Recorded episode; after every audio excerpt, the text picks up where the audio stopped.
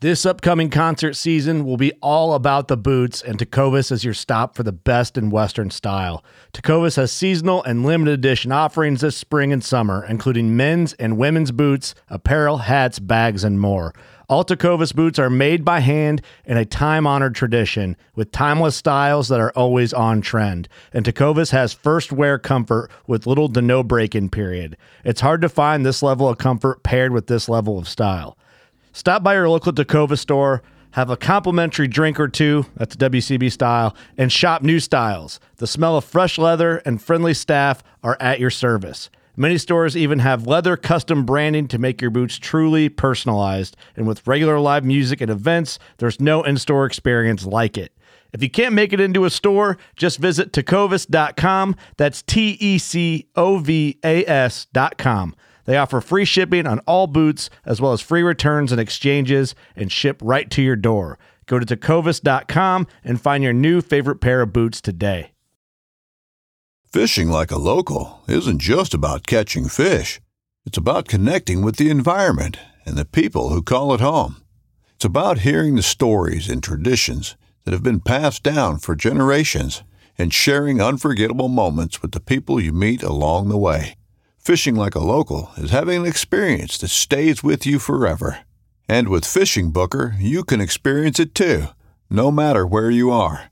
Discover your next adventure on Fishing Booker.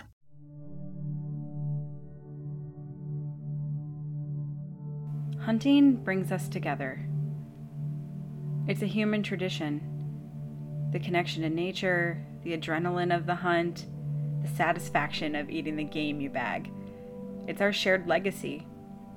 And while pheasant hunting has always been a part of South Dakota's story, we're making the next chapter even greater. Welcoming all types of hunters and boosting sportswomen's voices, that's a legacy to stand the test of time.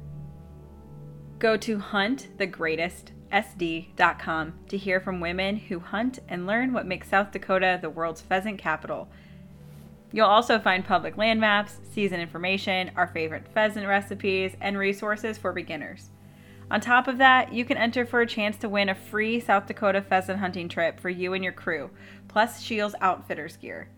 It's all at huntthegreatestsd.com. South Dakota.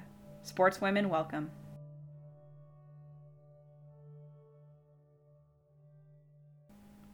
Hello, my friends. Welcome to another episode of Woods and Waters Project podcast. I'm your host, Steph Lane, and today we have one heck of a guest. As always, we have we have great guests here.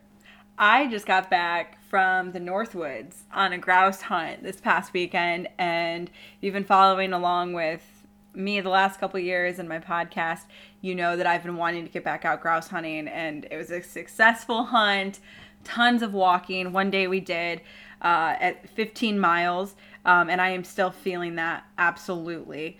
It was so much fun. We took the puppy with us, uh, let him, you know, kind of check out what grouse were all about, and he had a great time. And I cannot wait to go back every year. Truly, I want to go back every year. And here in Iowa. It's just about pheasant season, just a few more days until the opener. And I am so pumped. Uh, you know, Puppy is still pretty young to be going hunting, but I love pheasant hunting anyway. And just to be able to train him and see him on birds, what we're doing with outdoor mentors, getting kids outside, getting them pheasant hunting. I love upland hunting. And I also have big plans to go out to South Dakota this year. I we have multiple friends and and great opportunity ahead of us in South Dakota and I can't wait. And if you just heard the beginning of this podcast, seriously guys, go check out huntthegreatestsd.com and check out the chance to win the South Dakota pheasant hunting trip um, for you and your friends. And plus, you can also get gear from Shields, possibly win that too. So definitely check that out. Uh, again, for one more time, go to huntthegreatestsd.com. And as you get into your upland season, share stuff with me. Share share pictures. Tag tag uh, Woods and Waters Project. To, reach out to me. I'd love to forward it on. Celebrate you and what you're doing in the outdoors. Your bird dogs, everything. And now about our guest. I can't wait for you to meet Darren. Darren is the hunting and fishing comedian. Yeah, the hunting and fishing comedian, which I didn't even know was a thing until recently, and it's absolutely a thing. And when you hear what he does with his talents, with his comedy, to raise money for nonprofits, uh, like everywhere, it's incredible. So he has over 45 years of stories his real experiences of hunting in Iowa, Wyoming, across the country, stories of uh, people and their bird dogs and the spouses that that deal with those hunters. I I I can't wait. So let's get into it.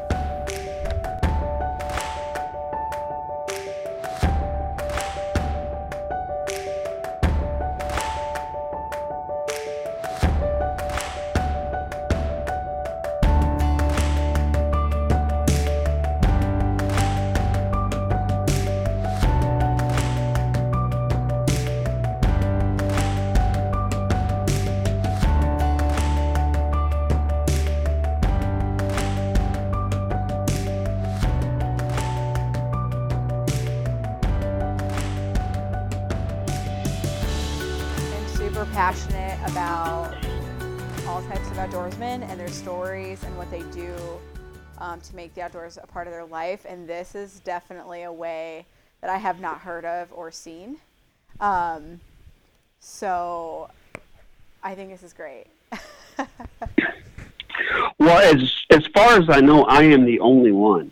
I, I've never seen anybody like me, and and I just I, I, I Jeff Foxworthy yeah. is kind of my hero, right? Yeah. And I was listening to him one time, and they speak to me because I'm, I mean, I've got a college degree, but I'm a redneck. I'm such a redneck. I'm a river rat. I'm every, you know.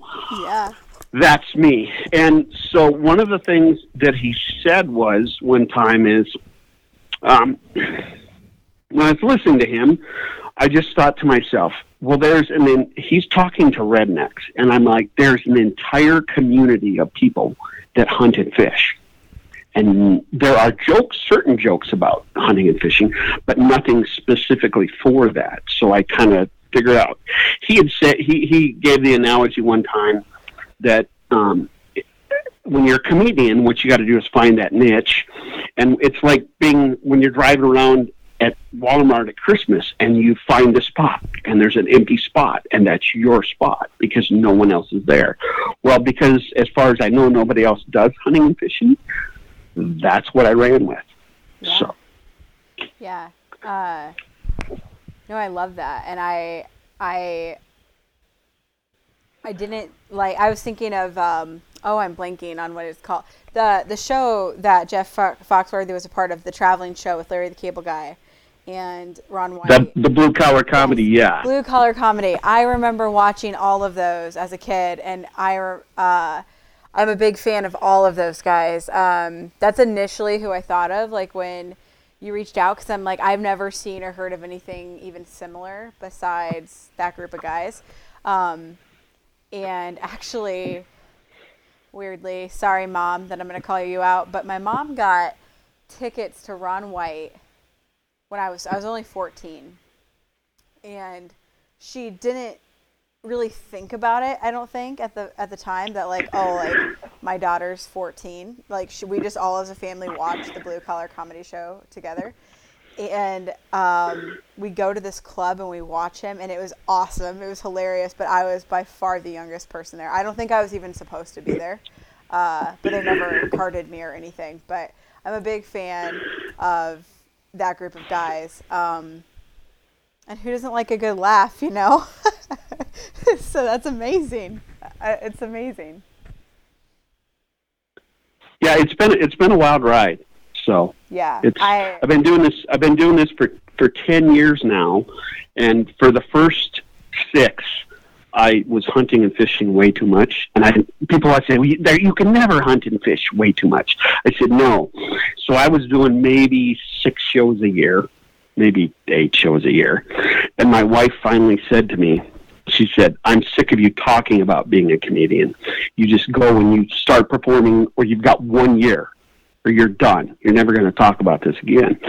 So I started booking shows about four years ago, and one thing led to the other, led to the other, and right right before COVID's kind of messed up comedy in general, but right before COVID was going, I was working every weekend, every single weekend, and it got to the point where people we I I work with a I work with another guy, and um, during this time period, people just started calling us we didn't even have to call them. They were they're booking their own shows. We're like, here, come work for us, and so it just took off. And then COVID happened, and it all stopped.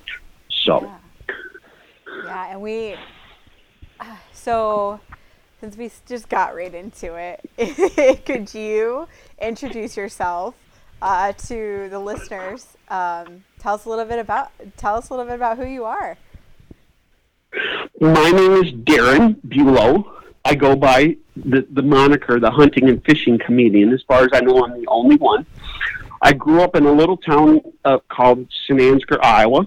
Um, I've been fishing before when I was still in diapers. I started hunting at age five, shooting gophers and pigeons. I shot my first pheasant at ten. I got my first hunting dog at age sixteen, real hunting dogs. Before that was a um, I um, hunter with a mutt. I've had five German short hairs over my life. Um, St. Ansgar, Iowa is a phenomenal place to fish. I know you're in Iowa. Mm-hmm. It's got great smallmouth fishing. It's phenomenal.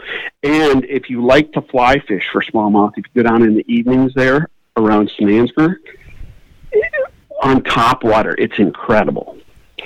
But anyway, so I have been ever since I remember, since I've been four or five, the only thing, well, okay, you think about girls when you're five to you're 95, right? but besides thinking about girls, right, the only other things I ever thought about were hunting and fishing. That was it. And so, whatever day it was, we were. I was always looking forward to the weekend because I was either hunting this or I mean, like literally every single weekend would be full growing up hunting something or fishing for something. It was always something every single weekend. So it's it's I they always talk about people who come into hunting later, and I've heard you talk about this before. I just it's all I ever knew. Mm-hmm. So. Yeah. And I know you didn't you you started hunting when you were what four with your dad? Yeah, yeah, um, yeah. I started I started very young, and it's like I think it's hard for me to understand someone not at least like appreciating hunting, you know, pre- appreciate, you know, to appreciate hunting, um, or like understand it. Uh, but it didn't take long into, you know, becoming a teenager where I realized it was very rare to find someone that hunted as much as my family did around us. Uh, and it, I, I just couldn't believe that it was rare, you know, because if, if, we went hunting, sometimes we would see an, another hunter or two, possibly. Um, you know, our most of our family did it. Uh, and as I got older, especially the girls, but really, I mean, I didn't have any guy friends that hunted. There's a there's a few kids, but um, it it was a very low percentage of people that I knew growing up and well into adulthood. And I think the only reason I know so many hunters now is because I've kind of built that community and put myself there and put myself out there with the podcast and different things I do. But um, yeah, I'm super grateful for that every single day that, that I was exposed to that when I was so little. Um, I just can't I can't picture me. I, you know, it's hard to put like your identity into something. That's kind of a dangerous thing, right? To like to to make something your identity, but it's hard for me to think of me without without hunting, you know. Yeah, it's it's it, like it's it's it's what I literally live for all yeah. the time. Yeah. It's And I'm all, and it's still to this day. So if Monday comes around, I'm sitting here thinking, what am I doing on Friday? What am I doing on Friday? What trip do I have planned? It's always, it, and it always has been about that. Mm-hmm. So, I, and, and I mean, to, to, to me, it's it's, and I I do most of my comedy that I talk about because I've been I'm I'm going to turn 55 on Halloween. So, in you figure that I've been hunting for basically 45 45 years, right? Sure, hunting hard for 45 years. Well, everything that's in my comedy is just the crazy things that have happened to me over 45 years. and Yeah. people say they always say, "Well, how how can you have these things happen to you?" I'm like, if you hunt 45 days a year, stuff is going to happen. It's the wild, right? Yeah. Things happen because it isn't like you're in a nice warm house. Things are going to happen that you. So basically, most of all of my stuff. People say some people say it's a, more like a one man show. I do some one liners, but then I build up into stories, and these stories are real life things. And I always tell people, they go, "How much of it is true?" I said, "Well, probably if I'm telling you the story, probably ninety five percent of it is true." and they they said, "Well." But how does this? How do you get so many stories to fill an hour? And I said, "Well, part of it is, is I wrote down. I have 300 pages of written material, and then I, over the course of time, I picked out the ones that people laughed the most, and then I would tweak little bits here and there, mm-hmm. just little bits here and there, and sometimes it's just a pause. Changing a pause can change the entire reaction, or changing one word that means the exact same thing. And once you do that over and over and over, you build up to the fact that my my stories aren't necessarily some of them are five and ten minutes they go on like that and do are they necessarily laughing right away but i can get them to slide forward in their seats to listen that's when i know i have them you watch them they'll slide forward in their seats and then they blow up laughing and then they sit back again and then the next one you I'm, I can get them sucked into it, which is it's a great feeling because when you do that, you know that that they bought into it. Mm-hmm. And I I do this. I most of my stuff is starting about two or th- I guess it's going on three years. Um, I was doing comedy, and it was I was telling you that I, my wife told me I had a bucket, and I had to. St- well, I had this idea, but I still wasn't getting enough jobs. So what I did was I said, um, I'm going to do stuff for nonprofits because that's where I wanted to go and where I wanted to raise money for Pheasants Forever. I want to raise money for elks. I want to raise money for, you know, um, Ruffed Grouse Society, all those. And so I had this idea and I was working with my partner and I said, what we're going to do is we're going to do these things and we're going to do these shows. And at first we'll do them for free and then we're going to charge as soon as we get enough repetitions what happened was um, I started calling, and everybody thought I was crazy. They did. You're going to do what? And it took. Um, I called different wildlife organizations and every other nonprofit in town, and it took 250 phone calls, emails, and visits to get one to bite it, it it's insane because they thought and maybe I am crazy. Maybe that's the reason why I'm a comedian. I don't know. But eventually, what happened is after we got one, then we got two, then we got three, and then the ball started rolling. And then as doing more and more shows, you get better at it anyway. And then it just kind of took off. So, and it's been it's been a fun ride. So. Yeah, that's awesome. And that's so, I mean, yeah, once you kind of, I'm sure you had to like prove yourself, you know, and then once people see what you can do and, and, and you make them laugh, I, I, I think that's so, so cool. I, first, uh, though, happy birthday. and um, you said, did you say Halloween? Yep, I'm a Halloween baby. They Oh. had the awesomest birthday. Yeah. Oh my gosh. Uh, that's awesome. That's that's such a, like a great response compared to like all the Christmas babies I know who like hate having a Christmas birthday.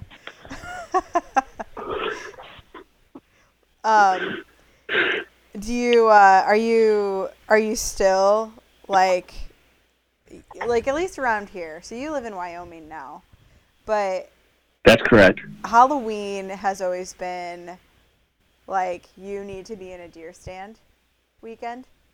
Um, it's like a tradition, like around here. Like Halloween is the best weekend to be out deer hunting. Um, you have to be out hunting on Halloween. Um, are you going to be out hunting on your birthday? No, and so um, I had kind of told you this before. Is I got COVID a Oh. year ago, Mhm. r- r- literally a year ago tomorrow. I got COVID, and um, I spent seventy four days in the hospital. Oh my gosh. and I didn't walk for. I was in a coma for 21 days. I didn't walk for almost 60, Oh and I was planning a hunt. I was planning a hunt with a guy out of Fort Collins, and we were going to go and go sharptail hunting because because I have hunting dogs. I feel guilty if I'm not. I used to big game hunt. It's, there's a couple years where I big game hunted right after college because I didn't have a hunting dog Mhm. there was like just two years, and then I got a hunting dog, and I'm like, I I can't. I've got these dogs. I train them all year long, so I feel guilty about you know go antelope or deer hunting or elk hunting, and then not taking them because I spend all year training them. So I was supposed to go hunting with this guy, but um, COVID. Uh, how do I say this? So now my lungs are finally back to normal, but I had my muscles had had atrophied so bad that now my knee has kind of quit working. Oh. Um, and when I woke up from when I woke up from a coma, I had two goals. One goal was to be able to go out and go upland hunting. That I made it a goal, and the other one was to go perform comedy. Those are the two things that I had to do, right? And so what happened is I was supposed to go hunt with this guy a couple weeks ago, and I got my COVID booster, and I got really sick. Just happens. So I couldn't go with him. And now this weekend, starting last week, my knee acted up, and because my muscles atrophied, even though I've done all the physical therapy, sometimes it just doesn't work still. So I probably couldn't make it more than about half a mile walking through the um, grass without my leg getting bad. So I'm probably going to be spending the day fishing instead, which really sucks because what you talk about, what you talk about being in a deer stand. When I was grow- growing up in Iowa, my birthday came, and then the Saturday after, or it used to be the Saturday after, was always pheasant season. Oh, And so now, so now what I typically do is I'm either going sharptail hunting or I go up in the mountains between nine and ten thousand feet and hunt blue grouse. Um, but because of the fact that I don't think my knee will take it, I'm probably going to have to catch trout. So I feel so bad about it. Well, I'm sorry you went through that. Uh, and So- hope you continue to get better. But it sounds like it sounds like things are slowly improving. Uh, and go oh go ahead. Well, I was going to say, so I did get to go upland hunting. So I, um, uh, sage grouse season opened, and I live for sage grouse season. It is the most incredible hunting. They hold great for pointing dogs. When they get up, sage grouse are huge. A big male can be up to eight pounds. So when they take off, they literally scare you Oh yeah. you will jump if they so they're so it's a lot of fun to go out and i went out this year um but because of the fact i mean i wasn't able to go to the trap range at all. I wasn't able to do any shooting. No, i mean i i really wasn't able to even work with my dog. I was just trying to get good enough so i could go. So i went and hunted i hunted four days and i shot 30 times and i missed 30 times. Hard. Yeah. and and this is and and and this comes from a guy who shoots 22 23 average on trap Yeah. And I don't know if it's because I put so much pressure on myself to get it done. There were straightaway shots that I should have got. I just missed and missed and missed. But the good thing is, one of the guys that went with me, he missed like 18 times, so I didn't feel so. Yeah. That. Uh, but so so I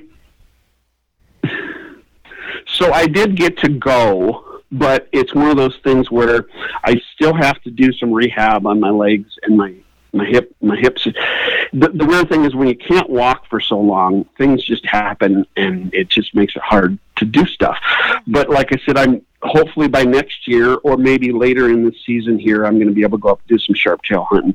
It's going to be hard from here on out. Most of the places I hunt for chukars and huns are fairly high elevation and they're steep and they're always snow packed. So it's hard to get to them, at least where I find them yeah. Do, after a certain period. So how uh, how long ago did you move to Wyoming? I've been in Wyoming since 1986. Oh wow. So Oh, so yeah. So I've been here for.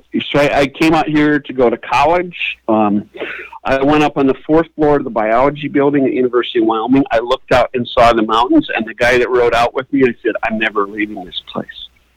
It- It's it's so beautiful. It's. I mean, you. I know you've been to Wyoming, so you know what it looks like Yeah, I've been. and I just had a, and I've had a, I have a draw. I had a draw to come to the mountains, so I've been here, going on almost. It's going to be 31 years or 35 years, excuse me. So That's awesome. I I loved it out there. Um, I look forward to going back. I've road tripped there, through there, spent time there. Did a um, one of my podcasts. I was kind of talking about an update. I did a, uh drift boat class in Pinedale, Wyoming, um, just not that long ago, actually. Uh, I, I I love it there. I I have. Uh, often thought about I okay. So I have often thought about starting a YouTube channel and I was always going to base it off of being like an Iowa girl becoming like an extreme hunter. Like I'm already a hunter and I'm pretty hardcore for Iowa, but I'm a flatlander. Like I I am not, you know, I, I would love to live and spend a lot of time in the mountains. I want to be an elk hunter and a mule deer hunter and all types of grouse hunter, you know. And uh, it's rugged. It's rugged out there. I just this past weekend um, was up in the Northwoods and did some ruffed grouse hunting. I on one day I walked. All the guys took breaks. I never took breaks. I was really feeling it. I, I couldn't wait to get back out grouse hunting. I had so much fun. But I worked. I walked 15 miles in one day, and I I am still not quite right. I'm like the Tin Man. Ever since that, um, and so like thinking about you and like what you've gone through, and you know going nine or ten thousand feet in elevation to go after a grouse. I'm like, oh my gosh, I I want that. I want to be able to do that. Well, and when I was, I remember when I got out of the hospital, I had to meet with my infectious disease doctor, and I was talking to her, and I said, I got to be able to do 15 miles by September. I got to do 15 miles in a day. And she said, What? She said, Darren, how about you try for five? So on the days that I've been out hunting, I can do about five and a half miles, and then my knee just gives out. It's just gone. And since the last time Sage Grouse has been hunt closed for almost a month, and my knee is still not right. You know, I pushed it pretty hard so I could go, but I mean, I th- th- that's the one thing that kept me going. And um, one of the things that the doctors would tell me is they said, "We never met anybody like you." you're you're you're, you're just you're crazy because you're just you, one of the funny things is I'm in the rehab hospital and I get a call and they're like um would you like to do a comedy show? And I said sure. And they said well we need to do it for this church for um Christian school. I said sure. I said I can't walk yet but but you can set me in a chair and so she says, "Well, we need somebody for our church. Would you be willing to book for that too?" And I said, "Sure." I said, "Just just give me a chair. I can't walk yet, but hopefully by the time that we're booked, I should be able to walk." Oh. So when I tell you determined or maybe stubborn is the word because I don't give up. That's why I've been in comedy 10 years. Most people would probably just quit. I I have in my mind to do something. I'm going to do something. So like I said, it's going to get better, and I got to work on my knee, and I got to work on a hip, and a lot of it's a muscular thing, but we'll get it better. But we can get out hunting again, and it'll be fun. So Good. Good. I'm looking forward to it. Absolutely. I uh I'm I'm curious about something. So about your comedy shows because I know for me I would relate and love to hear stories like that. Like 50 years of stories, like I absolutely I would just I would love that. That's that's why I love having a podcast. Like I lo- I love that. But do you do you and, and it see I already kind of feel like I know the answer to the question, but you are doing shows for all walks of life. And like if you really think of the grand scheme of like our population, it's a very few percentage that are hunters. So what's that like performing? Do you do you get people relating to you? Um, do, do, were you nervous? I mean, tell me what that looks like performing like a comedy show around hunting when probably the majority of your audience sometimes has no like can't relate if you know what I mean. So part of that is just repetitions. I've done so many shows, and that over the course of ten years, I've tailored it. I have my what I call my one hour. Right, it's mm-hmm. it's fifty five minutes to an hour long, and I've honed all those stories perfectly. So it doesn't make any difference what audience I walk into. It, it, they're all the same. I I can tell you one of the cool things is some I tell you that they're stories. Mm-hmm. So when I when one of the things that I do is it's structured in a thing so the very first five minutes is very um, the jokes are very fast and fast and fast and then as you get into a longer one uh, then they go a little bit longer and a little bit longer and, a little, and my longest story is at the end it's it's probably 10 minutes long, pretty close to 10 minutes, maybe 11 minutes. Depends on how much you're laughing. But the whole thing is because I've done this often enough, I know, I, I can tell you when they're going to laugh. Yeah. And a lot of times I was telling you, there's a lot of times I'm telling a story and I, my stories are very descriptive and you can see what's going to happen to me you know exactly what's going to happen to me. And I pause. And when I pause, you can hear the sigh in the audience. And they all get that visual picture in their mind. And then I tell the punchline. And then the whole crowd erupts. Yeah. Or what I was telling you is, is no matter who it is, they lean forward and I watch them lean in because it's like they want to hear it when you pause because they're wait, they know what it's going to be. They know they know what's going to happen before I ever say it, and that build up creates the roar that you hear. Yeah. So. Yeah, absolutely. Yeah, I, I figured so. I mean, there's. I am just like I think that's so great that like everything you talk about is based around hunting, and I, I um I'm curious, like maybe if you want to share more than one, is there? Could you like enlighten us a little bit about like maybe uh, a story you like to tell, or just anyone that comes to mind? I, I'm up for whatever you want. I I got a good one. So about it's probably been over 20 years ago, but I was taking my dogs up north of Cheyenne. I lived in Cheyenne at the time, and I drove about 60 miles north, and I was going up to go sharptail hunting.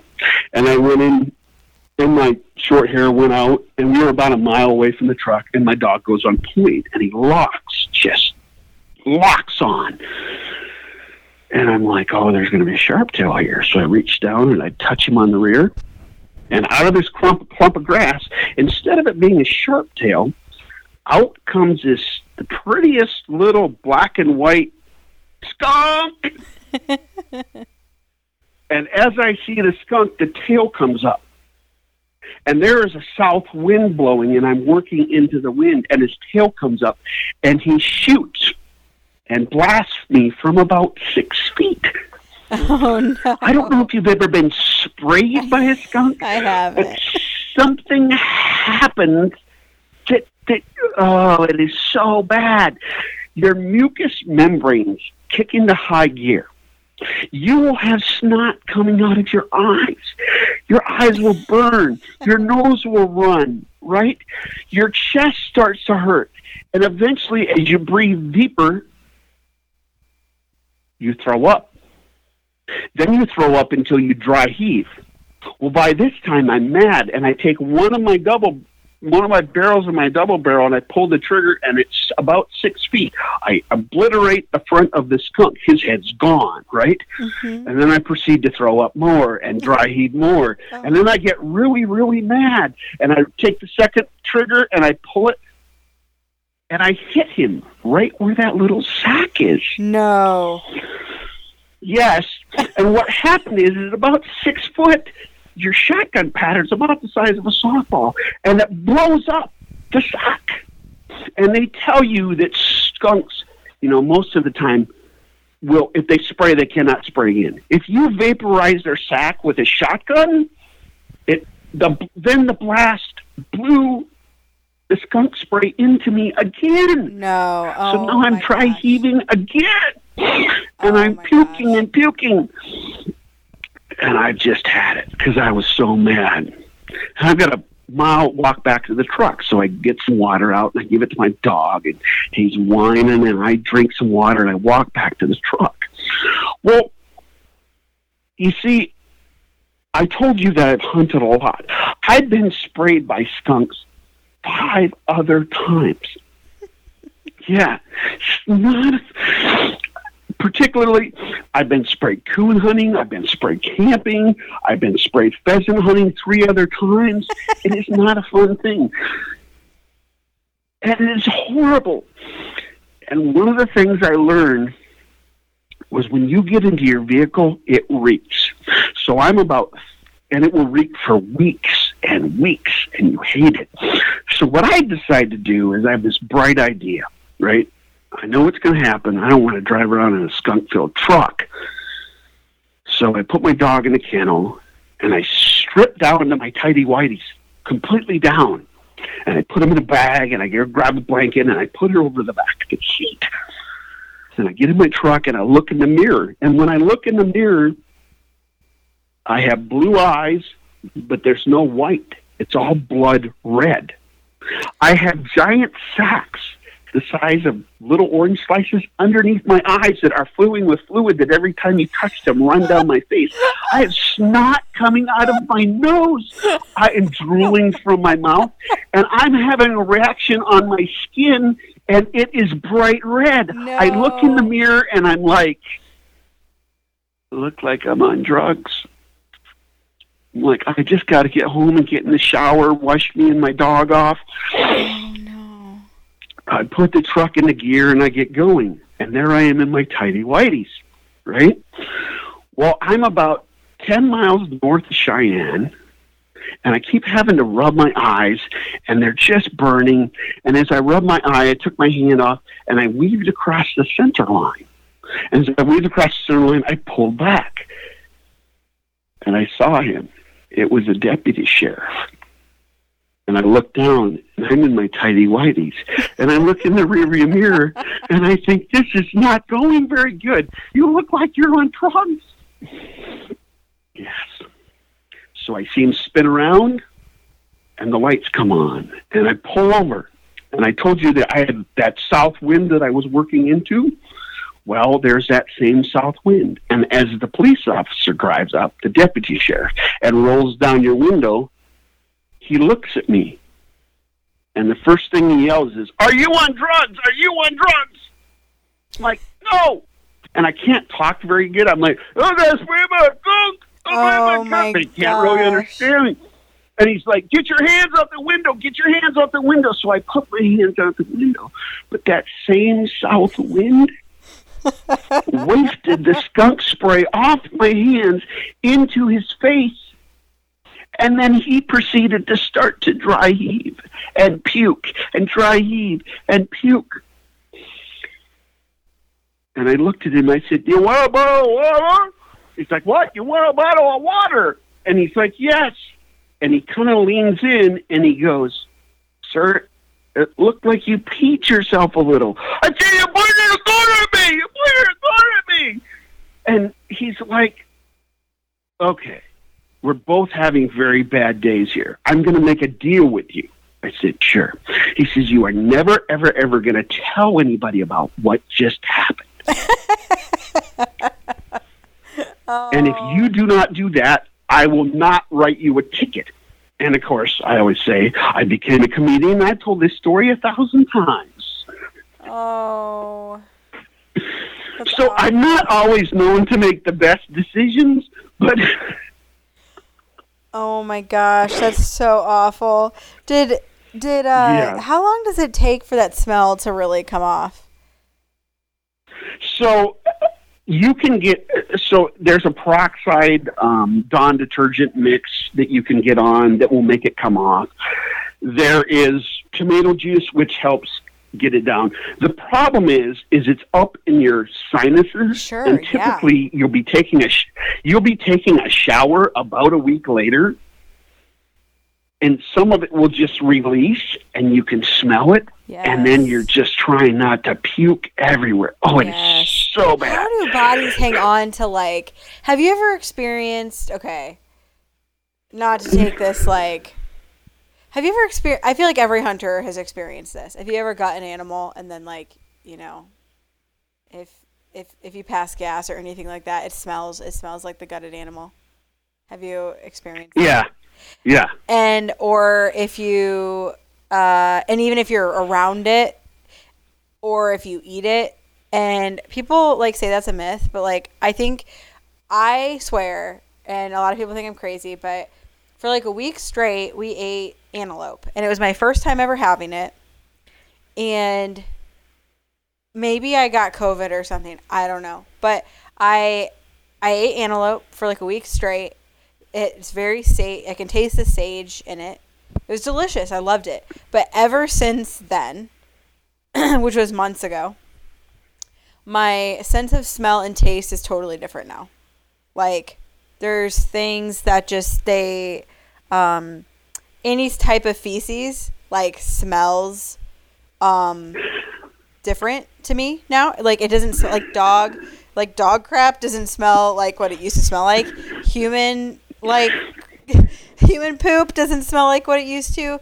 Um, certain foods don't smell the same to me. They don't taste the same to me, like good and bad.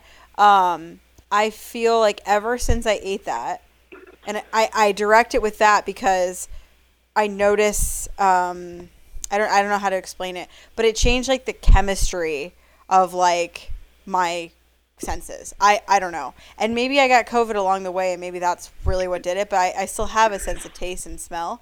Um, but that stuck with me for a super long time. And I am convinced that has something to do with it. About like my switching uh, my food. I, I swear that had something to do with it. Anyway, that's one of my tangents. What? And if if you end up, what I always tell people is, lots of people hate the taste of antelope. Um, yeah. Yep. uh, what I tell people is the way that I always did my antelope is we would shoot them, we would butcher them on site, we would pack them in ice. I mean, literally, you you start gutting right away. You start gutting right away. You get that hide off, and then you debone everything on them. You pack them in bags. And I used to work at a chemical plant. We had a dry ice um, factory there, so I would always get this free dry ice. So I would always flash freeze them Oh, nice. and everybody loved the antelope and the whole point behind it is is one i killed it with one shot it wasn't able to run because if they run they don't taste good right and two if you don't butcher them immediately then they usually don't taste good Yeah. So I've heard that. I've never experienced that hands on, but like I really liked it. Like it's really different, but I do like sage, like as a you know as a flavor. So I I do I did enjoy it, but it it uh. It, I I swear it messed with me in some strange way, and that like story I I have I am so afraid to say this out loud because I think it's gonna jinx me. Uh, but I've never been sprayed by a skunk. Um, I know a lot of people that have, and I'm afraid that maybe I just haven't been outside enough and my time's coming. I feel like it probably is. I've I've been near skunks multiple times.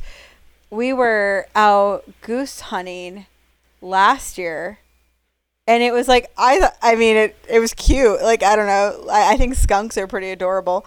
Uh, but we were in layout blinds in the middle of this cornfield. And we're all just kind of sitting up and one of the guys is like, "Oh no no no no no no no!" I mean, in the middle of this cornfield, out of nowhere, this skunk is just beat like just busting it across this cornfield, right into our decoys, like. And he he stayed a good few feet away from us. He never he didn't even pay attention to us, but he just made a point to like come through, walk through all the geese decoys, and then just took off. Um, I've stepped like a few feet. Uh, like I went over a hill, uh, like up a hill, and um, it wasn't even. It was still dark outside. It was for a turkey hunt, and um, I was with a buddy of mine, and, and we could see this this like black ball, you know, in the dark. And he, as we're, you know, we're going over this hill, so we're thinking we're just seeing something that's further away, when really we're seeing a black ball of skunk that's pretty close to us, and we're walking into it, and then he just screams, "Skunk!" and uh, the skunk takes off. It doesn't spray, but then you hear uh, you hear multiple uh, turkeys get out of the roost right behind us when he yells. And we ended up we ended up getting we both ended up getting a turkey that day, so it worked out. But we thought our hunt was totally screwed. But um, I've been pretty lu- and I coon hunt a lot. Um, so I feel like my time's coming. Like that just sounds awful. Like that sounds so awful. Like, and you've been sprayed. Do you say like five times? five. uh, I've been sprayed six times total. Every single one of them. Well, one of them was camping. The one of them was coon hunting, and then all three of them were well, one yeah, so that's five. Three of them were pheasant hunting, and one of them was sharptail hunting. So, Oh my gosh, it's gonna Yeah, the- happen to me. the I already know it. I can feel it. yeah, and when it those coon dogs, because they'll rip right into. them. Oh, oh, I would be so mad. I would be so mad. oh, Oh no. did you did you get a coon dog? Yeah, so my boyfriend's a competitive coon, um, com- or competitive coon uh, hunter. Um, he has, uh, we have three coon dogs altogether. Um, the one that he competes with, her name is Snitches Get Stitches, and uh, she is one of the um, top coon dogs in the nation. Actually, um, she made like the top 100 and uh, they didn't get to finals, but they, they went to the world uh, world championship in Illinois, Salem, Illinois, a couple weeks ago. So she's she's a pretty she's a pretty awesome dog, and I hunt with uh, Monster. His name's Monster Balls, B A W L S, and uh, he is almost uh, he'll be 11 years old, or he is 11 years old. Um, he's my he's my coon hunting bar- my coon hunting buddy. And then we have a younger dog who uh, we're not sure if he's going to quite figure out coon hunting yet or not, but he's a sweet he's a sweet boy. Um, so yeah, we're in pretty deep. At this point. Well, and I, we never had coon hounds, but I had friends that I would go with. It, it it's so much fun, yeah, it is really so much fun to do. Yeah. It's like right now, like he uh the boyfriend, he'll probably be walking in the door any minute now. Um he's coon hunting out by where we live currently. But this time of year is fun. Um the coon hunting opener is in just next weekend, I think. Um I, I was to say, yeah, and it's interesting because like I didn't, and I did a podcast on this like uh you know near the beginning of starting this podcast, and um, it's interesting because something I did not realize about coon hunting, uh, it's actually very little killing the raccoons. So, like, it really is working your dog, and the dog finds a tree that they're in, and maybe sometimes you shoot the coon out of the tree. But most of the time, it's just training and working your dog. It's not actually um, really shooting that many raccoons. I, I, I don't know if people realize that, but it, it you know, unless someone's like crazy after raccoons, which that could be. Uh, but you know, if we've talked about fur, um, fur isn't really isn't paying. A lot of trap, you know, trappers and fur bearers uh, would take their fur in for money, and, and it's just not really worth anything currently. So um, it's just interesting. A lot. I I have coon hunting has given me so much perspective about so many different things because if uh, anyone listened to like some of my earlier podcasts, I talked about how coon hunting was the least interest to me of any type of hunting. I had no interest in it. Um, in the last two years, I've been pretty, pretty hardcore with it. I'd say for a newbie anyway. No, it's fun. It's fun running around in the dark chasing them things. Yeah, it. Do, I. Uh, it's probably I was thinking about um, like the western states. First, I would not want a coon hunt in the western states. You guys have like way scarier things going on at night than we do. Yeah, there's you. You can run because um, a lot of the guys here, they nobody really runs. There's a few people that run coon. Most of them are running lion dogs. Sure, absolutely. Um, here, and there's lions, and that's that's not something. I mean, it can be hard on them. And if you, it's they, a lot of people here, they on private land here, if I remember right, you can go out at night and spotlight coon. Oh yeah, I'm sure. It's legal here. Yeah. So there's people that just go out and um, uh, I got some hides from a guy who was going out on a ranch because he had permission. You have to have permission, have to have it signed, all these other things in order to spotlight at night. And he would shoot coons, and then I would just uh, get the hides. Uh, and they, again, they weren't worth it. They, they aren't worth anything. Yeah. But at least it's something, you know. I got nice coon hide. Yeah. So. Yeah. I'm um, really interested in. I think the deeper the you know maybe just maturity the older i get i'm like a hyper curious person. I, I really like to learn things. And um, i have been doing a lot of research and trying to i'm going to attempt to teach myself some tanning um, of furs. And i'd like to do some stuff uh, with furs you know this year. And um, yeah it's kind of like a next a next project for me um, uh, every raccoon fur is a little bit different. They're all a little bit different. pretty There's cool. Some really cool. There's some really cool ones too.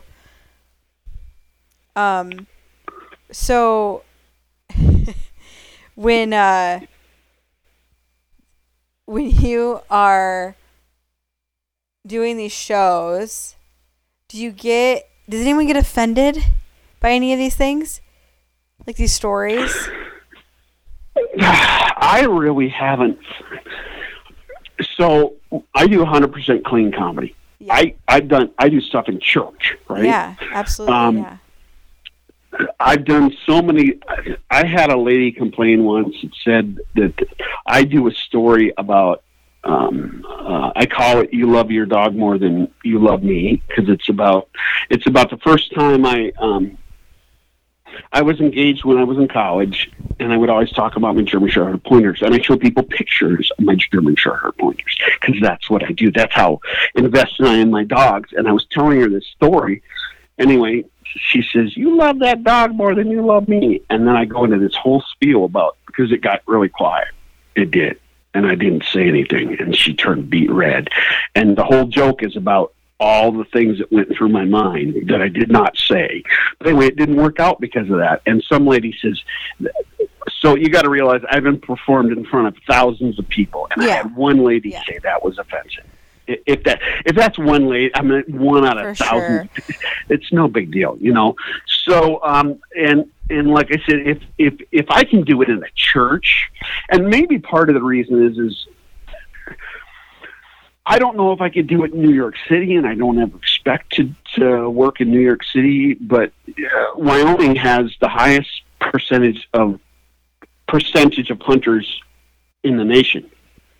I think they're second in fishermen Really? for percentage wise for yeah and it's it's a huge amount of people that do it so even if they aren't um, necessarily um, aren't hunting they know everybody knows somebody um, that because it's what everybody does here. And Yeah. that's the one thing that's different about me is because i mainly hunt upland birds right? And i, I hunt some ducks and geese too but um, it's mainly upland hunting. I I have it all to myself because everybody else is hunting deer, antelope, and elk, and I've killed deer, antelope, and elk, and I'm just kind of like, that's uh, I'm about working the dogs, so that's that's what it's really about to me is is to see, and and that's why I felt so bad because I put a lot of.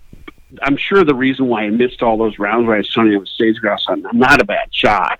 It's just I think I wanted. I felt so bad for my dog because that's his reward, you know he goes on point. I go up. He flushes it, and there, and Darren misses, and he misses again. but so I, really haven't found anybody, and I don't say anything. I try to I try to make things um, uh, non-offensive. So I told you that that story about the the police officer, right, Yeah. or the deputy sheriff. Yeah.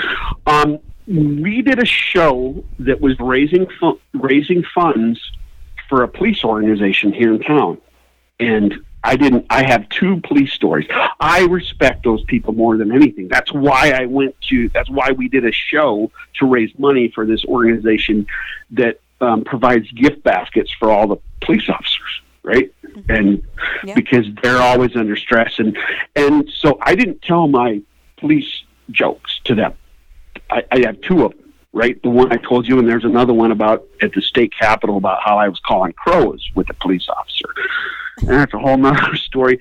But so I don't, I, I kind of know my audience ahead of time, and I wasn't going to do it in front of them. But I, every other story I've done, all the, I mean, you you don't, nobody's offended by my stuff because that's part of the thing is people come there for an escape. They don't want to be offended. Yeah. And so I always tell people, um, there are people that, that, that when you swear in a joke, a lot of it is nervous laughter. Sure. Yeah, and so it, it may be crude, it may be whatever, but I don't know how many times because I've worked with a bunch of other comedians on, s- on some other shows, and you watch people cringe, and I I don't want my people to do. I want them to lean forward and listen to my story. Yes. So yeah. I don't I don't do anything off color. I don't do anything sexual. I don't. I mean, there's a lot of things about my relationship with my wife and old girlfriends and stuff like that, but it's not offensive to anybody. It's it's natural relationship things that happen. Yeah. So No, and I, I what I think is what I um what I think is great is I think even comedy sometimes that is a little bit more, you know, crude or, you know, whatever. Uh people love to laugh, right? Like they they like you said they want an escape and what I think is so lovely is uh you know, um there's a lot of people who don't understand or relate or appreciate hunting, right? Like they just they think it's wrong or they don't get it or they know it has to do with weapons, so they're like no, you know, killing animals, etc. So it, it turns a lot of people off. So what I just think is so great is you're performing in front of a variety of like diverse people all the time and they're laughing and relating and having a good time you know and I, I think that's what's so cool is you know more than half those people probably don't even really relate exactly to your experience but you're finding a way to like you know still relate to them and make them laugh and feel make them feel comfortable and i think i think that's so awesome because i i i I think just hunting in general can offend people, right? Like it just bothers a lot of people. So I um I I love that that that this exists. You know, I lo- I love that uh, you're sharing these stories and um it's just it's it's neat because I, I I was hoping that you were just getting laughter and and um, warm reviews, you know. Uh, but I I anticipated a possible, you know, some haters, I guess. Um, and I'm I'm I'm glad it doesn't seem that way. Well, and like I said, I I don't know. This is this is what we found out because I, if you saw my one sheet, I performed in front of all these different audiences, wide variety, wide variety of audiences, and they all seem to like it. And and and um and like I said, I don't do anything off color. I just I, I don't. And part th- there's another reason for that is there's there's a saying in comedy that they tell you that um, if it's clean, it's green, and that means that people pay you more money. Yeah. Um, yeah. There are there are there are other comedians that I know that are probably how do I? There are other comedians that are it's more natural to them. They're good writers, but they write extremely filthy. That um, that I know are good comedians that, that I personally know that I have I worked with at times, but they they can only go to a bar, right? We're next um, on the 13th of November. We're doing a 380 seat theater, and we're working with the Rocky Mountain Elk Foundation. Yeah. And That's a, a dirty comedian couldn't do that. Yeah. Right, correct. So Yep. and and that's that's the other thing that's been cool about this is is originally we started doing this for free because we are just I'm like I got to get more reps I got to get more reps. But it makes you happy because whatever organization and, and here's a typical example. The the least we've ever raised is like a thousand dollars but that's kind of the the, the offshoot.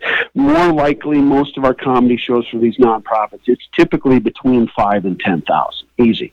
That's and that, that's it's just with a little bit of work. And um, it's one of those things where people pay to come they're happy to get out and and laugh and it's something different where and for years i helped with um, all the different nonprofits like Pheasants Forever. I helped with um, different organizations, Turkey National Wild Turkey Federation. I helped with Ducks Room, and I help all these different organizations. But if you go to those banquets, they're all the same, and there's nothing wrong with them because they're there to make money, right?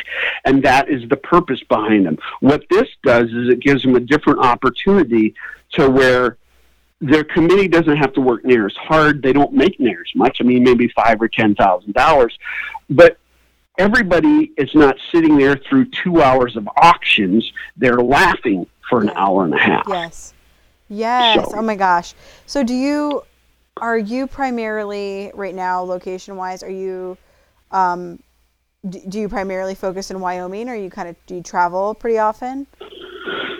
So, um, because of because how to Because of COVID. when I got COVID, I was really really sick, Yeah. right? Yeah. and we uh, i could only travel so much and i was my I, I work a regular job right because of the fact that uh, i would have had had been working a regular job but covid kind of changed everything but um so i was only ever strong enough my wife says you can only work every two weeks because it, it's going to take too much strain on you mm-hmm. because i would just be exhausted because even if we were traveling, so we're staying in Wyoming, and then we shut it. I literally shut it down for about it's probably been just about two months because COVID got so bad. The hospitals are overflowing. So because here I am, the poster child for the guy that lives from COVID. I don't want to be the guy that has a comedy show and spreads COVID everywhere Sure. Yeah, that's good of you. that yes so the what we're what i've i performed in four different states um, i performed in iowa um, the and the thing about it is is if there's an organization that would be interested in doing this i can get on a plane but still it kind of creeps me out still Yeah. but i'm to the point now that physically i'm well enough that starting next year we're going to start booking try to book every weekend and whether it's getting on a plane to do it or whether it's going to be driving to the location, whatever it is. So, Yeah. No, it completely makes sense. I uh, no doubt that COVID 2020, you know, 2021 has rattled some cages for everybody and has made people have to shift and adapt and have grace for themselves and you know everybody else. So um, no, I'm just curious. Like I, uh, you know, part one of my one of my jobs is I work, and I've been a part of multiple conservation groups, and um, I uh, work with a lot of them now in my in my current job, and there are some incredible groups around here that just do some amazing things, and um, some of them do their their their banquet. You know, they do their banquet. There's a few counties in Iowa that have like huge, very successful um, pheasant banquets, and uh, in particular is what I'm thinking. But I, I just like imagine like what something like that would do. You know, like I I think that people would love that. I think people would love it. Well, and so can I tell you how I found you? Yeah, please. Yeah. So I I follow outdoor mentors right on Facebook Oh. because I follow outdoor mentors, and I had talked. Um, uh, I talked to Brittany one time, and I said, "Hey, would you guys maybe be interested in doing, you know, something for outdoor mentors?" I said, "This is what we raise. We typically, I mean, it the, the most we've ever raised is like fifteen thousand dollars for a show." But I said, you know, if you do it right, you can do this. And so I, I talked to her, and then of course COVID happened and everything stopped. But so when they made the announcement on September 1st, I'm like, who's this Stephanie girl that got married and or, or got um, the job in Iowa? So I looked you up, and I'm like, she's got a podcast. And then I got to tell you, I couldn't stop listening to your podcast. Oh, thank you.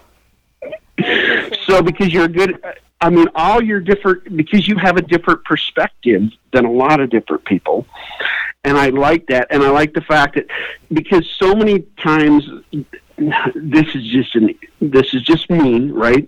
But there's so many podcasts where they highlight this. I've been hunting for two years, and this is my first dog. Okay, you're being interviewed on a podcast for this. Mm-hmm. I'm like, and and here I am, and I'm like, I've only been hunting 45 years and had five dogs and hunted with 10 different breeds and hunted. Yeah. and you hear this, and you and, and nobody kind of gives credit because I know that the R3 is big. Uh-huh. Right, and that's that's one of the reasons why the, the organization that you work for now, Outdoor Mentors, why I just love what they're doing. Mm-hmm. I absolutely love it because of the fact that if we don't have those people, eventually hunting will go away. Yeah, yeah. I uh, I have I listen to a lot of podcasts and auto like audible books, um, just like while I work, and it came up in two different books. I'm trying to think, and they couldn't be more like unrelated. One was like a more like a spiritual book, and one was more um, like outdoors. Oh, it was a podcast, and we were talking about they were talking about uh, uh, Daniel Boone and Theodore Roosevelt. And in, in this conversation, in both of these things, in like a, in a day, it was talking about how human beings, like part of our problem, is even with the best of intentions and solutions, most of us don't think beyond our lifetime. So we rarely create something that is lasting and sustainable past our own lives, right? So then, therefore, every 50 years, every 100 years, we have the same problems or we don't quite have a solution to a number of things, right? Like, uh, you can name anything, really uh, agriculture, politics, um, just any, any t- subject you want to talk about. Um, you know, wildlife management. Uh, we we come up with solutions, we come up with action plans, but sometimes we just don't we don't think about you know in another way. We don't really think about anyone else but ourselves and like while we exist, kind of thing.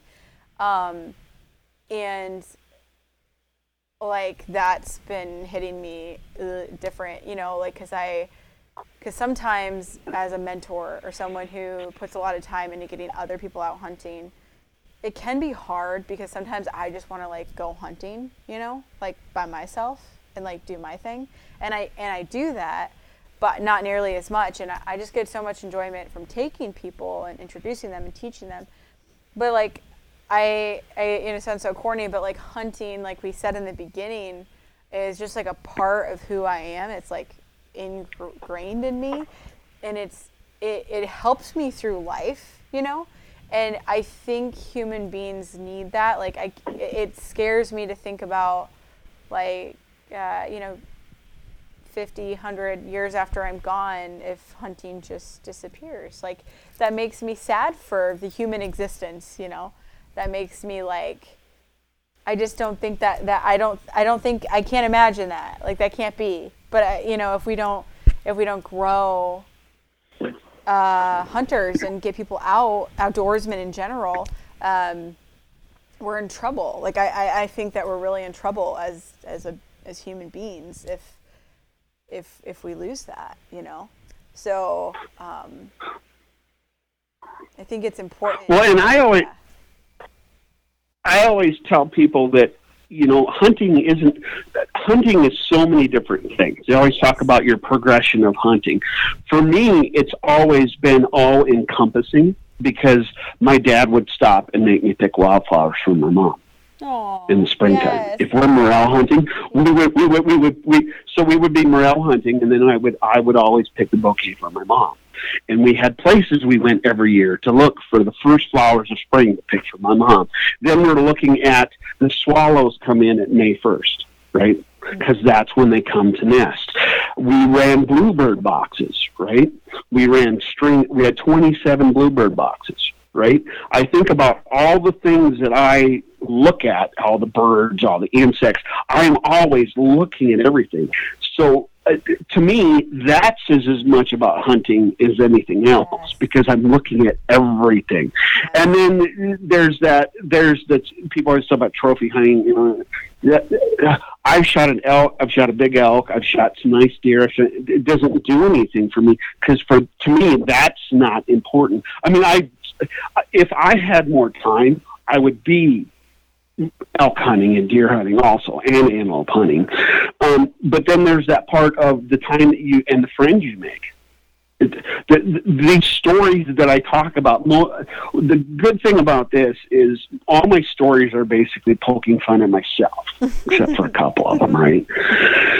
But the thing about it is, is I always tell people because I'm an idiot. There's times I just am an idiot, and but the thing about it is, is it's all those things that I, it's all the other funny things that have happened over the years on hunting and fishing trips. And I remember my my mom and dad used to let me go during the school year, and my godfather would go fishing, and he would go to South Dakota, or he would go up in northern Minnesota, or they would go to Lake they would go to Lake Michigan fishing, and I would tag along, and I would be the cook. And I remember those times. I, I always tell people I learned more in the three days that I would be gone. I learned more in three days about real life than I ever learned in those three days that I missed from school. Yeah. Yeah. Because everything around you, and I got to see so many cool things. And I still to this day I remember all those trips. And so it's an everything's an adventure. And the weird thing is, is I live in Casper now, and even when I go fishing, I used to go further and further out. Well, now I've found out that in town here, I go down and I go fishing, and I see beaver. I see. I got a mink that I see just about every time I go. There's a hole I fish. I see them all the time, right? I'm seeing all kinds of migratory birds. I'm seeing everything else, and here I am and I'm literally I'm down off the bank, thirty feet from somebody's house, and I'm watching a mink, and nobody knows he's there but me. Yep. Yes, I now I relate to this on. I totally get what I'm what I'm getting at, and I, yes, um, like one of the we like I this is just how again my brain works is uh, um, the, the, the my boyfriend he um, it, it's an extremely like it's extremely attractive to me that he is like so good at so many things related to the outdoors, you know. But one of the coolest, like one of my favorite things, and I don't know if I've ever told him this or his dad this. Um, him and his dad, you know, both like avid fishermen and outdoorsmen and hunters, uh, and and they're kind of like rugged hillbillies, you know. One of the things that I think is so cool, and this is like just like what I think about outdoorsmen because there's so many layers to these like to these people, is he's this rugged guy who's always kind of a mess, wears camouflage Crocs, you know, uh, and when there are there's there's a number of birds that him and his dad, they see them, they hear them, they know exactly what they are, and they whistle. They they can replicate whistles really well, and they'll like whistle at them, you know and uh, like do their callback at them. And it, it's just like second nature to them. They both do it. I don't even know if they both know that they do that. They just like do it like all the time. And like they'll be like, "Do you know what kind of bird that is?" And I, will have no idea. And they'll be like annoyed that I don't know what this bird is. And they and they just know these things, you know. And they and, and if you, they hear a bird in a tree, they they know what that is. And I and like like that that's kind of like weirdly poetic you know what i mean? Like it's it's it's this big rough and tough manly man that just whistles at birds like a fairy tale princess you know? Like it's it's uh it's amazing. And I, I just think that's like the stuff like you're saying like i that's what i love the most about people and like who love the outdoors. That stuff is what i love so one of those weird you're talking about weird things is I, I, I love bird anything if I can see any any kind of animal. But so when I was in high school, my dad comes and gets me before before school. He says you got to come see this, right? So it's right outside of St. Ansgar. He goes, "There's a turkey vulture out there." There's a turkey vulture. So we sat and we looked at this turkey vulture because we've seen tur- we would see turkey vultures by um, on the Mississippi River, but they you never see them in Mitchell County. They just weren't there growing up, right? Mm-hmm. So I'm in high school, and we're, we sit there for about 20 minutes watching this turkey vulture, right? Well, I get into school late, and I remember talking to Mr. Thorson, and Mr. Thorson's like, "You're late for class. Why are you late for class?" And I said, "I was out watching a turkey vulture with my dad." Oh. he, didn't, he didn't believe me. He, he, he, you just made that up. No, you can talk to my dad. You can. He goes, do I need to send you that? No, you call my dad. so, so I did a comedy show in my. I did a comedy show in my hometown. I don't know, four or five years ago. And I said, Hi, Mr. Thorson. Remember when I told you about that turkey vulture? That story is true. he didn't believe me at the time, though. Yeah, well, I mean, so. if they can't, yeah, I mean, I what like I, cause you would not. I don't know. I guess I would never hear a kid say that. So absolutely. Um, I you know something that you highlighted like that you talk about in your shows that I was like immediately I don't even know what you say, but like I immediately chuckled to myself is um, talking about hunters and their dogs um, and like the relationship of that. And like i just feel like i i feel like you have to have some great stories. Um, is there as a also um, having coon dogs and bird dogs both alike uh, is there anything you'd like to share about hunters and their dogs? so I'll tell you this. I told you this story about uh, you love that dog, right? Yes. Yep. So I admit that I am a crazy dog person. I can tell you the exact moment that I knew that I was a crazy dog person. I was in college and I was engaged. I was telling my fiance the same story for probably the fourth time. And she looks at me and she says, You love that dog more than you love me, don't you? And it was that quiet. I didn't say anything. I was supposed to say something. But lots of things started to run through my mind. The first was I started to think, that is I have the best hunting dog in the entire county. Not so much so for my fiance. No, no. She she wasn't the best fiance in the entire county. She was maybe in the top fifty percent, but she was never going to break the top twenty percent ever, right? And then I started to think to myself, this is a once in a lifetime dog. Not so much so for my fiance. No, no. She wasn't a she wasn't a once in a lifetime fiance. I could do better. I know. And she kept getting redder and redder.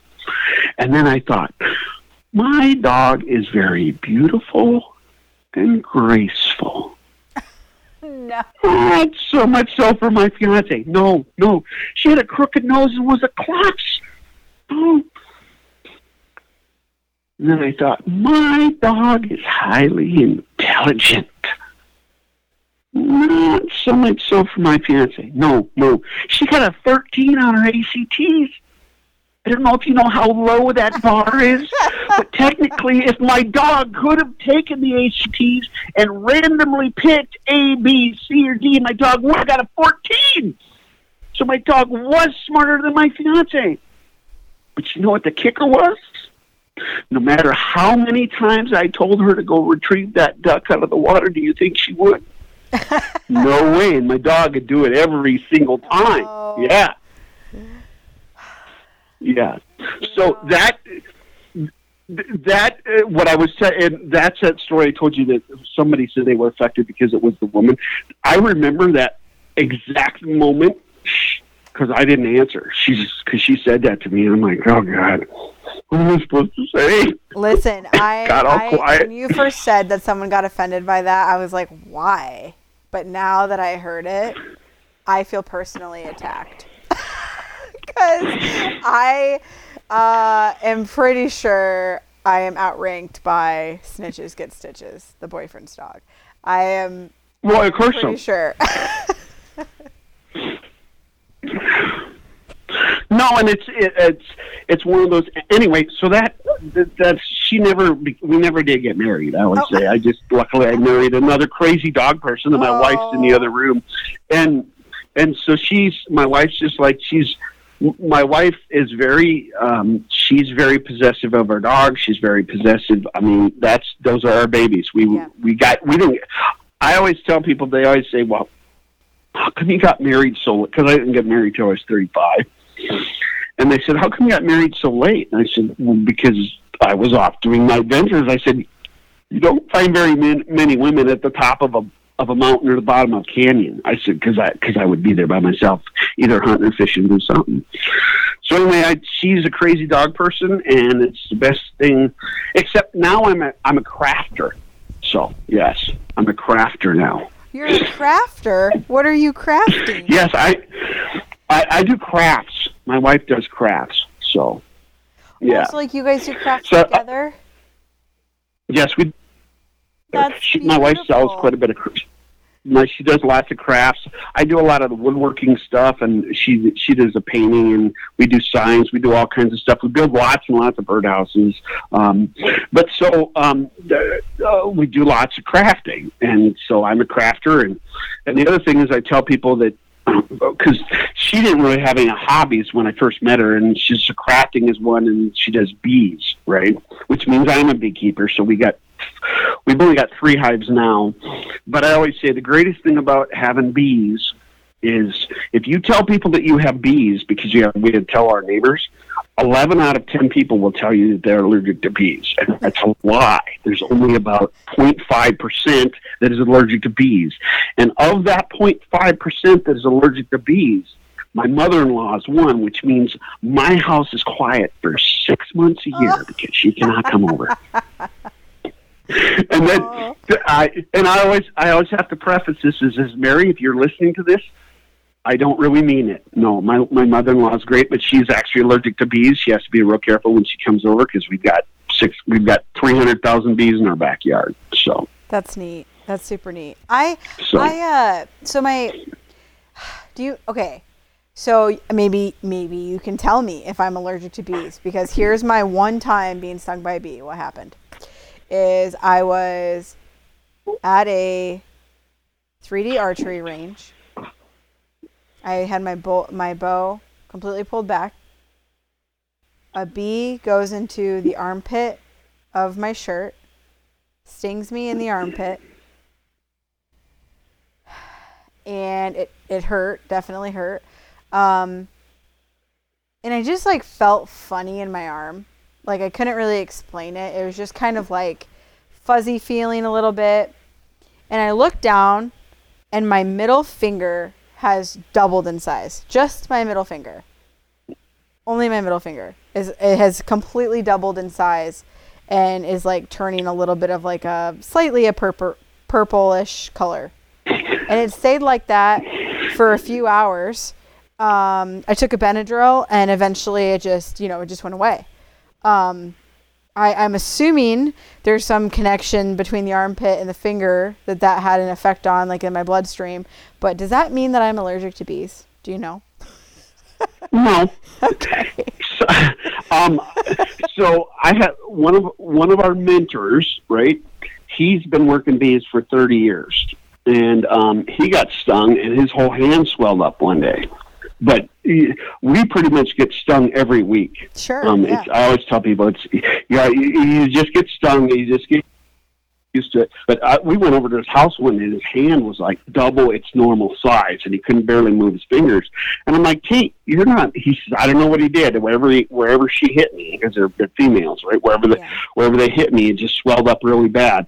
So you may or may not, if you weren't having any breathe. This is what we tell people: if you're not having any breathing problems, if you're not having, you know, your your throat is constricting, you have pain in your lungs, your eyes are.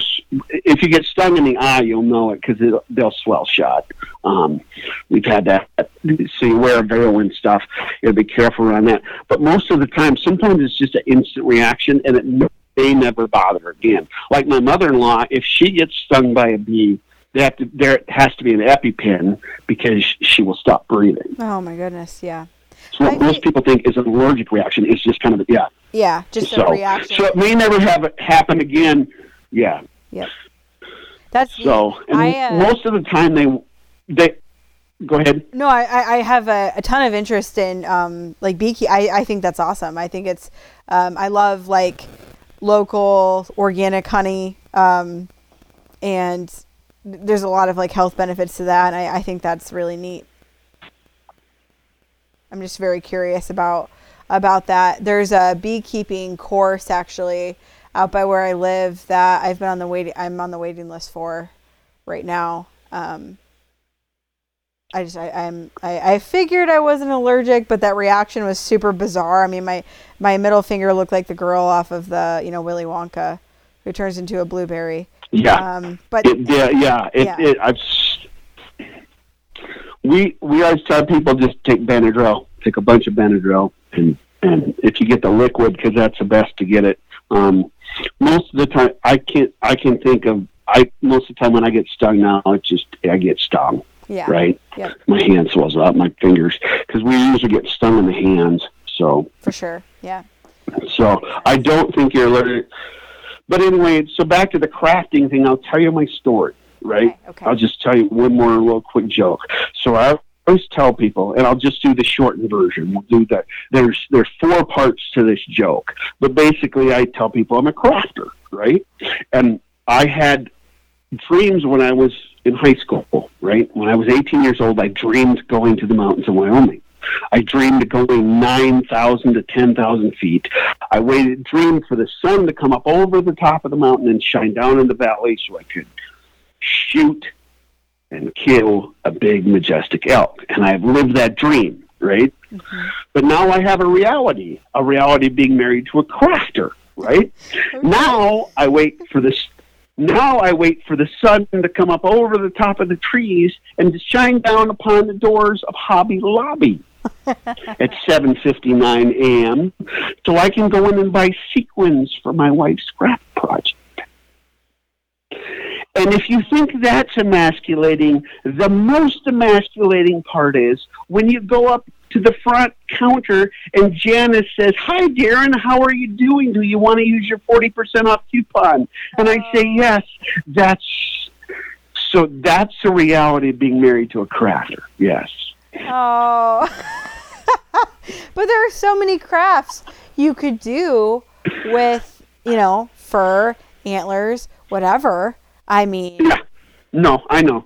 yeah. Do you fly fish then? You do, right? I I do, and I fly tie. Um, Yeah. One of the things that I will tell you is you live in Iowa. One of the things that you need to learn how to do is to fly fish for carp. It is the most incredible thing ever, right? Um, most people will tell you. I, I always ask people, well, why would you want to fly fish for a carp? I said, how many times has a fish ever taken you to your backing? And they'll say, what? I didn't even put backing on my fly rod. I said, what? Well, if you have a carp and you fly fish for them and you set a hook on it, let's say a 10 or 15 pounder, they're going to go to your bank Yeah. sometimes two or three times. Yeah. It's incredible. And so I love to fly tie. I don't fly tie as much anymore. Mainly, I, I've tied so many flies and I have so many of them that are just sitting there because um, one of the things that sucked about COVID now again my knee doesn't work. My shoulder doesn't work anymore as much. So um, even casting a spinning rod can be hard. It's getting better. But so casting a fly rod it sucked. But um, fly fishing for carp is incredible. You set the hook and then you just hold on. And and i mean you hold on. And um uh, they're so much fun. Sometimes they'll run, like I said, they'll do two or three big runs, and if they get in the current, they're gone. So, and you, you can fish them on, um, you can fish them on little like bluegill poppers, right? And you just got to cast it to them. If they're fishing on the surface or fishing on the boat, they'll come right up and suck it in, and then you just hang on. Oh So- my gosh, yeah, I bet that's a riot. I would think that's super fun. I I loved bowfish, and uh, um, I'm also like really nerdy about cast, like using cast nets to catch our own bait, and um, I. Yeah, I'm very aware of like how big and aggressive carp are, and uh, I had one of the best uh, like throws I've ever done with my cast net. I had to have had I don't even know 40 shad in my cast net, which is what I was after. But I ended up catching a carp in there, and that sucker just gave one throw of his body, and it completely opened up my cast net and lost all my shad. Um, so I can only imagine like fly fishing for one, how fun that would be. That'd be super cool. I'll have to try it. Seriously. Well, and I, I'll, I'll, I mean, I fly fish. I, I grew up fly fishing for um, bass because it is so much fun. And then when I moved to Wyoming, I started fly fishing for, um, I started fly fishing for trout, of course, because that's what everybody does here. And then um, it's probably 92, 91, 92. I'm by this lake and I see this giant carp, and I'm like, oh, well, I'm just going to tie on this little bitty fly, and I'm going to throw it out to this carp, and they sucked it up, and I'm using like a 6X tippet, and I set the hook, and it snapped it. And then I did another one, and they snapped it. And then I'm like, well, I got to figure this out. Yeah. I use like I use like zero X tippets now, so it's heavy duty. And um, I mainly fish with like saltwater style flies that that have the hook up, or I fish with like a a little popper that I'm just throwing out if they're feeding on the surface. So it's a blast. Yeah, I bet that would be a lot of fun. Um, is do you have any? Um, well, I guess first, where can people hear you, book you, learn more? You know, learn more about you. Where can people? Where can people find you? If they go to the nut house in the hospital, they can find me there.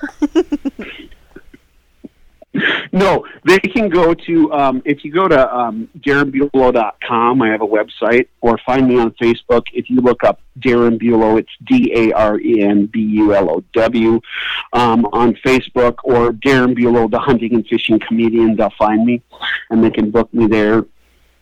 And that's where they can find me. Um, like I said, now that COVID's kind of slowing down a little, we're booking for.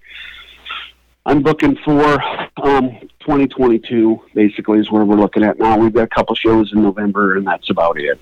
So, and then everything else we do. I do Christmas shows, and then everything else will be shows basically through 2022, and we're, we've got a bunch of them booked already. So, That's awesome. That is so great. Um, do you like my words are getting ahead of me. Do like do you wish you would have done this sooner? I can just tell how much like the joy and your like I don't know. You can just like feel it through the phone, like how this like lights you up. And um, I guess if you would have done it any sooner, you wouldn't have as many stories, I suppose. But I am Yeah, like grateful that you exist. well, and I don't know if I would have had as many stories or if I was mature enough. Um, one of the things, a lot of comics, this just happens with comics. I see it right. Is is they like to, I treat it like a business, right? So everything is done um, just like a business, right? When you come in, I'm going to be dressed nice. Whenever I have a meeting with you, we're going to have presentations ready. We're going to have everything ready. We're going to have contracts. We're going to have everything else. So I don't think I could have done that when I was younger. Um, To be, to be as professional as a person, because I try to do it. If you were if you were to deal with me, you would think you were dealing with a banker. The way that I deal with stuff. And we, I mean, even with the people that uh, there's no way. A lot of this over ten years has developed, and if I was twenty years old, there's no way because, like I said, one, I don't have enough life experience, and two, I don't think I was mature enough. yeah. So Yeah, I really think things play out the way they do, you know, oftentimes for a reason. And um, I, I just, I, I really want to see one of your shows, and I want, I, I, I want to check it out. Um, do you have any uh, parting words or stories or anything for our guests? Uh, words of wisdom, advice, uh, a laugh, whatever you want to, whatever you want to say. Uh, yeah. Never give up on your dreams. Never, ever give up. If, if you want to do something, go do it. Um, find out, read everything that you can, and go do it. Um, every you only have so many days on this earth, right? So even though it hurt me to go hunting, all those hunting and fishing trips that you want to go on, go do them now. I'm 55. I went through COVID, and now I'm wondering, is my hunting career over? So if you're 20 years old, or 25, or 30, or 40, and you have a dream thing that you want to do, save your money, go do it, because you never know what tomorrow brings. I always tell people that, you know, on, on, on October 27th, which is October 27th today, so a year ago today, everything was fine in my life. The next day it wasn't. So if hmm. you're sitting around on the couch playing on your phone or you're sitting around watching TV when you could be doing something, maybe you want to write a book, maybe you want to go on an adventure, maybe you want, make that bucket list and go do it because you could be dead tomorrow. Yeah. So. No, that's some solid, solid advice. And every time I ever hear anyone be like, take the trip, I'm like, dang it. I'm gonna take the trip. Like I was, you know, like there's always there's always a new adventure that I want to do, and I'm like, oh no, I'm gonna do it again. but I I rarely uh, I don't know if I've ever regretted it. Um, so I I think that's lovely, and I love I love love love that you come at things in life from such like a like a sweet lighthearted way. Um, and i love that your comedy is approachable and good for all ages and all kinds of kinds. Like i honestly and i don't know if that you even do this on purpose um, I, I don't know but kind of like when i was asking you if you get any negative negativity about you know your your comedy being about hunting um, i love that because because someone could take um, like hunting stories and totally make them um, maybe a little bit more crude or something but i love that you take that approach because i think I think, oh my gosh, my coon dog just came and knocked my recorder over. Oh my gosh. Um, okay, so I I love that you take that approach because it makes it this positive experience for everybody. And like big picture, like that is such a great thing for the outdoor world and like to get a bunch of people from all walks of life in one space, making them laugh, having a great time, talking about hunting stories. Like I don't know what's better than that. Like I, I, I really don't know what's better than that. So thank you very much. well, I mean, one of the things is, is that I have some hunting stories that are incredible, and if you were to tell them to another hunter, they're much funnier than the stories that I have. But I can't tell them in the general public because I do not want hunters to be seen in a bad Yes, light. yes, that's not exactly. my. That's not my my deal. My deal is to pre- prevent that I'm kind of an idiot and things happen to me, and that's that's what my life's about. Yep. And the fact that they can be pre- presented, whether I'm in a church or I'm in a 300 seat theater or I'm in front of any organization, it doesn't make any difference. It's all transferable. And uh, you know, again, that's a business thing because it's. I, I'm here. I'm here to make money, and that's that's what it's about because that's my dream, and that's what I want to do. So Yeah, yeah. Keep keep doing it, man. I I think it's great. Um, thank you so much for for being on this podcast and uh, what you're doing. And I I can't like wait to hear more of your stories and um, just really really thankful for this time and uh, thank you so much.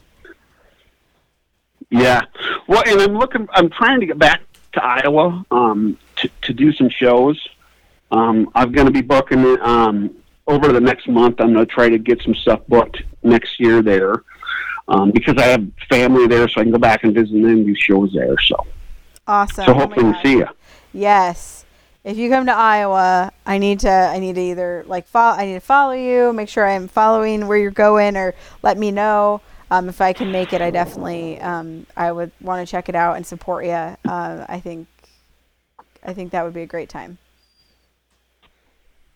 Well, cool. Yeah, yeah. Thank you so much, and I hope uh, you enjoy crafting and fishing and every other adventure you have coming up. yes. All right. So, well, it's great talking to you, Steph. You too. Thank you so much for being here. So appreciate it every single time. You guys are incredible. And as always, I invite you to leave a review, reach out to me, check out the website, follow the email list. Let me know your ideas. You have an idea for a guest, you want to talk about collaboration, reach out to me. I'm, I'm pretty responsive and I love hearing from all of you. Until next time, get out there.